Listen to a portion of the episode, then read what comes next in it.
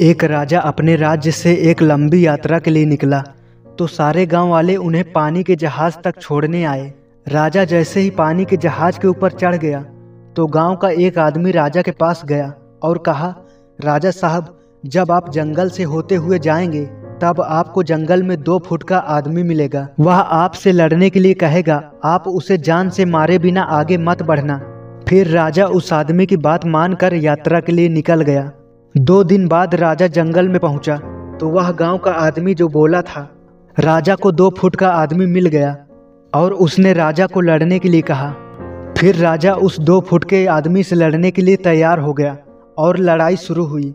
थोड़ी देर में लड़ाई खत्म हुई और राजा जीत गया। लेकिन जब उसको जान से मारने की बारी आई तो राजा ने कहा, इस दो फुट के आदमी को मारने से क्या होगा? राजा ने उस दो फुट के आदमी को ज़िंदा छोड़ दिया और आगे बढ़ गया। दो दिन बीत गए, तभी वह आदमी फिर राजा के सामने आया। लेकिन अब वह आदमी चार फुट का था। उसने फिर से राजा को लड़ने के लिए कहा। राजा लड़ने के लिए तैयार हो गया। लड़ाई खत्म हुई और राजा फिर जीत गया।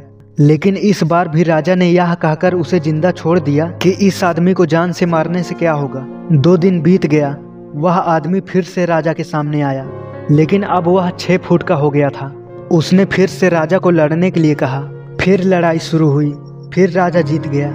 लेकिन इस बार भी राजा ने उसे ज़िंदा छोड़ दिया। अब इसी तरह राजा उसे छोड़ता गया और वह आदमी हर बार दो दो फीट बढ़ता गया। और एक दिन ऐसा आया कि वह आदमी राजा से भी बड़ा हो गया। उसने फिर से राजा को लड़ने के लिए कहा, लेकिन इस बार राजा थोड़ा डर गया। फिर भी राजा लड़ने के लिए तैयार हो गया। लड़ाई शुरू हुई, लेकिन इस बार राजा बहुत जख्मी हो गया। राजा का एक हाथ टूट गया, लेकिन राजा फिर भी उस आदमी को जैसे तैसे करके हरा दिया। इस बार राजा ने उस आदमी को ज़िंदा नहीं छोड़ा, उसे जान से मार दिया। जब उस राजा को यह बोला गया था कि तुम्हें जंगल में दो फुट का आदमी मिलेगा, जिसे जान से खत्म किए बिना आगे मत बढ़ना। लेकिन फिर भी राजा ने उसे हल्के में लेते हुए ज़िंदा छोड़ता गया, जो कि आगे उसे बहुत भारी पड़ा।